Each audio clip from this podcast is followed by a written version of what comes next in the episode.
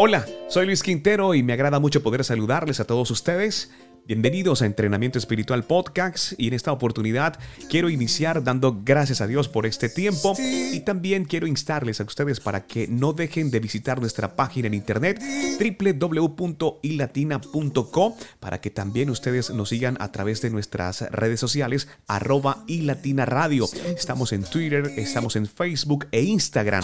No olvides darle like, compartir, y si este podcast llega a tu corazón y Él te insta, te motiva para que lo compartas, quiero que te conviertas en un cartero como nosotros y lleves la palabra del Señor a todas partes. Entrenamiento espiritual.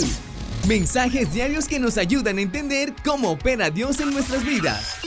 Escucha y comparte la palabra del Señor. Hoy tengo un mensaje bien especial por parte del Señor para todos ustedes, y justamente tiene por título: Recibe el perdón, no la condena. Nuestro soporte bíblico es Primera de Juan 1:9, y dice así: Si confesamos nuestros pecados, Dios, que es fiel y justo, nos los perdonará y nos limpiará de toda maldad. Recuerda nuestro soporte bíblico, Primera de Juan 1:9. Todos los días de nuestras vidas necesitamos el perdón. El Espíritu Santo hace sonar la alarma en nuestros corazones para reconocer el pecado, y Él nos da a nosotros el poder de la sangre de Jesús para limpiarnos continuamente del pecado y mantenernos rectos delante de Dios.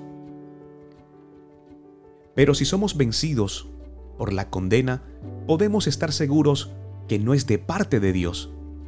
Él envió a Jesús a morir por nosotros para pagar el precio de nuestros pecados. Jesús cargó con nuestro pecado y condenación en la cruz.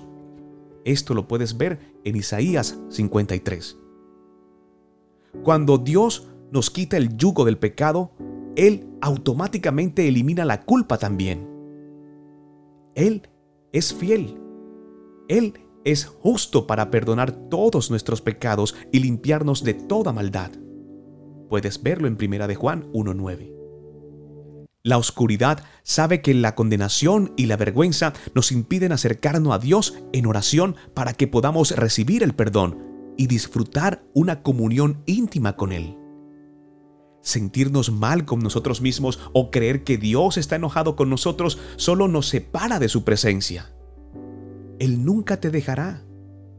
Entonces, no te alejes de Él por causa de la condenación. Recibe su perdón. Y hoy quiero instarte para que juntos caminemos con Él. Señor, quiero darte gracias por mostrarme que la condena no viene de ti. Hoy recibo tu perdón, porque sé que me has limpiado del pecado para que pueda vivir recto delante de ti. Todo esto te lo pedimos en el nombre poderoso de nuestro Señor Jesucristo. No soy el mensaje, simplemente soy el cartero.